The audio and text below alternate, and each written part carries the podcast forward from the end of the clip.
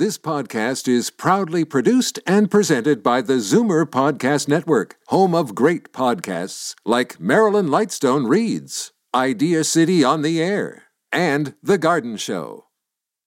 You're listening to an exclusive podcast of Fight Back on Zoomer Radio, heard weekdays from noon to one. Fight Back with Libby Znaimer on Zoomer Radio. Welcome back. Well, as I mentioned at the top of the show, it's National, National Seniors Day today, and it's a good time then to talk about retirement savings. There are some unsettling numbers in a new poll from BDO Canada that finds that 32%, that's nearly a third of people over 55 have no retirement savings and 34%, that's just a touch over a third are not on track to save enough. In fact, the number of Canadians not prepared for retirement has increased since last year. We know that a huge proportion of Zoomers help their adult children financially. We also know that the cost of living is rising. So what can we do to ensure more financial security. I'm going to give the numbers out again. I would like to hear from you. Um, are you uh, are you good? Uh, do you are you worried about your retirement savings? Are there specific barriers to saving enough money? Uh, what's your situation? 416-360-0740, toll free 1-866-740-4740. And right now, let's go to Doug Jones, who is the president of BDO Canada Limited, and Keith Emery, the director of operations at Credit Canada Debt Solutions. Hey, guys. Hello. Hello. Hi, Libby. Hi. Uh, let's start with you, Doug Jones. Was there anything in this survey that you did that surprised you? Um, it was. Um, it wasn't really a surprise, but what we did see is that the amount of debt that Canadians are carrying is increasing in all forms. And for a number of years now, we've been trying to talk about getting people on budgets and um, addressing their long-term financial goals. So, as you saw things like you mentioned at the top of the show, uh, retirement savings rates decreasing, uh, that is a concern to us. So I'm not sure it was, I'd say it was surprising, but it was definitely a concern and something we'd like to get people to address. Okay. And uh, Keith, we also know that a, a, a, growing number of seniors are carrying debt. That used to be a total no no. Yeah, it's, it's not a surprise to me. Um, I remember from counseling days, even you know many years back, seeing a lot of seniors coming in who are living on very limited incomes and I think it, it's easy with the cost of living rising and wages staying relatively stagnant. Um, as Doug alluded to, sometimes they're using credit to fill that hole, uh, and then they get caught in kind of a debt spiral where the the interest rates on the, those forms of credit just start to sink them even deeper into uh, a position of not being able to save. Uh, Doug Jones, you mentioned budgets. Is the problem on inability or an unwillingness to budget, or the is the problem just that it, you know there's not enough money? Um, so uh, I would I'm going to throw out another couple of statistics for you that uh, you might find surprising. So um, in Canada, the fastest growing statistic of people having to file a bankruptcy or consumer proposals are actually seniors 65 plus. And the reason for it is carrying debt into retirement. And that can be for a variety of reasons, as you've noted. It could be helping uh, kids, it could be sandwich generation. They were helping uh, people, uh, their, their parents. Um, there's, uh, they could have not had sufficient income that they were able to afford to save for retirement. And, but as you enter into retirement, if you drop to a, a lower uh, retirement income funded by company pension plans, CPP, or your personal savings, your income generally declines. So the goal, of course, is to enter retirement with as little debt as possible.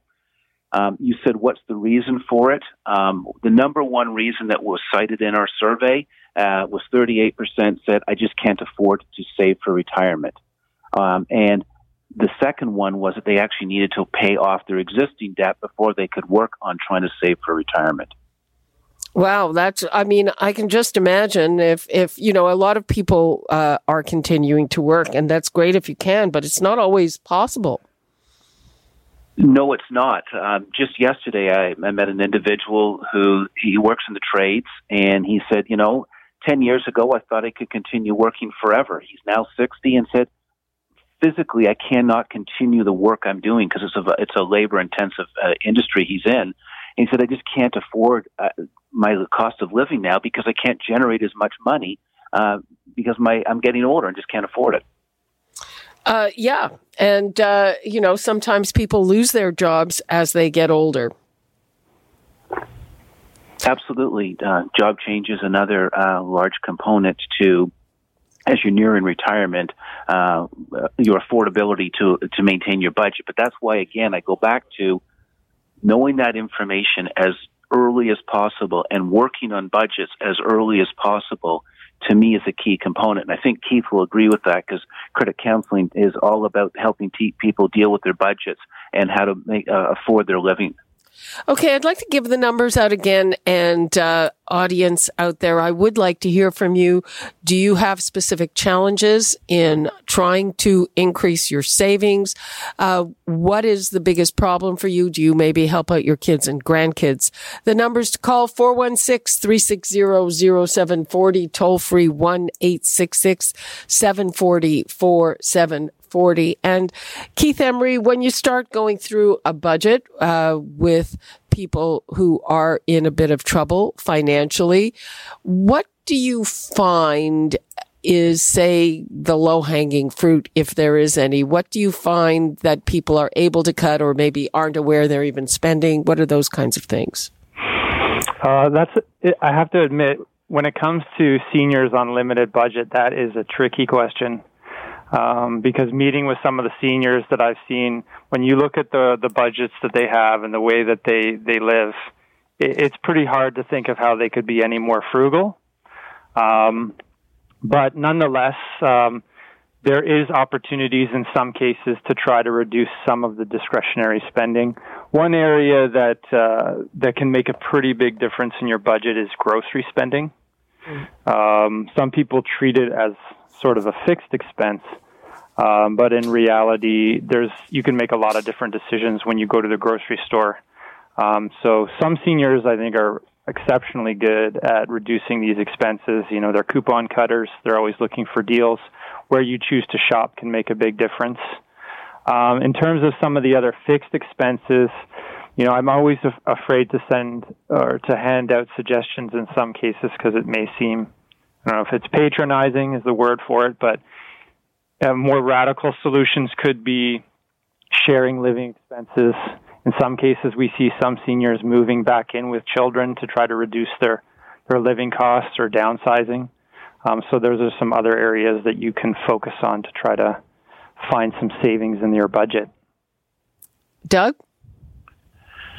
Uh, similar uh, similar items uh, is what I would suggest. We actually, um, uh, I do see people that have moved in with kids, but one of the challenges I'm finding there is a number of seniors that I'm seeing have actually had pretty good credit, and so what they've been doing is to assist the kids. They've been taking on more debt using their good credit, but without the budget, I'm I'm not certain that they're seeing how am I actually going to afford to pay this back. And so, you know, I just this morning saw a lady that had a very significant amount of debt. Um, and she has moved in with her daughter to assist her daughter and her, her two kids. Um, but she's taken on a disproportionate amount of debt in order to assist the daughter and, and the two kids, um, which has now left her in a very bad position. So, again, this is where the budgeting becomes fairly important that if you're going to take on that debt, what is the end goal or exit plan to be able to get out of that debt? Well, can you be more specific? So is she taking on her daughter's debt or co-signing or or she sold a house and gave her sold I mean, how how does that work exactly? So sold a house, uh, used the equity to move into a new home that's owned jointly with the daughter. Right. Paying a disproportionate share of the expenses and using debt uh, to be able to afford that. And in this case, the level of unsecured debt ha- had exceeded a hundred thousand, um, and it was cons- just not affordable. So, anyways, we came up with a solution. We're going to be able to help her out. But so, what is a solution to a situation like that? Uh, in her case, because uh, there is some equity in the home and they don't want to lose the home, we've been able to work with her on a budget that's going to be allowed uh, allow her to do what's called a consumer proposal. Okay. So consumer proposals where you don't lose your assets, you retain your assets. You have a payment plan with the creditors that has no interest, no penalties, doesn't have to pay them back 100 cents on the dollar, but is giving the creditors a, a solution that's better than bankruptcy and I only need a majority in dollar value to agree to it, and then I can get a court order that binds everyone. So it's a it's a really good solution for a person like this. Okay, um, but uh, the next question is okay. So maybe you can uh, find a solution to get yourself out of trouble, but then um, that's a far cry from saving money for the future, Keith. Yeah, I mean, it is the first step. Uh, you definitely want to avoid paying high interest uh, rates on high interest debt. Um, say, I mean, paying down debt is equivalent to savings, really. It's just you're on the other side of the, the needle. So as you pay down debt, you are essentially savings, saving. It's just once that debt gets to zero, then if you can continue to use that money that you were using to pay down the debt to then start putting away savings, um, that can start to build you up. Um, it's also just about maintaining your cash flow. In some cases, some seniors might not be able to build the amount of savings that they they necessarily need to retire. But even within retirement, um, they're going to need any kind of surplus cash flow they have, any pension plans to put towards living expenses. So putting that towards, say, you know, high interest credit cards is is going to be fatal for their financial situation. Um, so as Doug said, yeah, consumer proposals can be great solutions. Um, if you're in a situation where actually you have been able to save enough so that you're you still have a decent savings, but you're still carrying a lot of high interest debt, but maybe less debt than you have savings, um, then some potential options for you could be um, a low interest debt consolidation loan is is one possibility. Not always that easy to get, but if you have a decent credit rating, um, you know, approach your bank and see if you can consolidate that high interest credit card debt into a lower interest debt. Um, the key thing is that if you do consolidate, make sure to cut up all the cards other than, you know, the one that you absolutely need and try and keep that credit limit as low as possible to avoid the temptation to run those back up again. If that's not on the table, you can come meet with a credit counselor as well. We have some other options. Okay. Um, for uh, debt repayment as well. Doug Jones, how do you know how much you need? There are all kinds of numbers that people float, some of them that are, you know, just scary. They're crazy high. Yeah, and, and everyone's circumstances are different. So I, I don't, um, you know, maybe Keith has a defined number he's going to say, but uh, what I do is, again, I circle back to in retirement, what are your costs um, of living going to be? Uh, are you in a home that is paid for, uh, so, you, so you're paying your property taxes and utilities?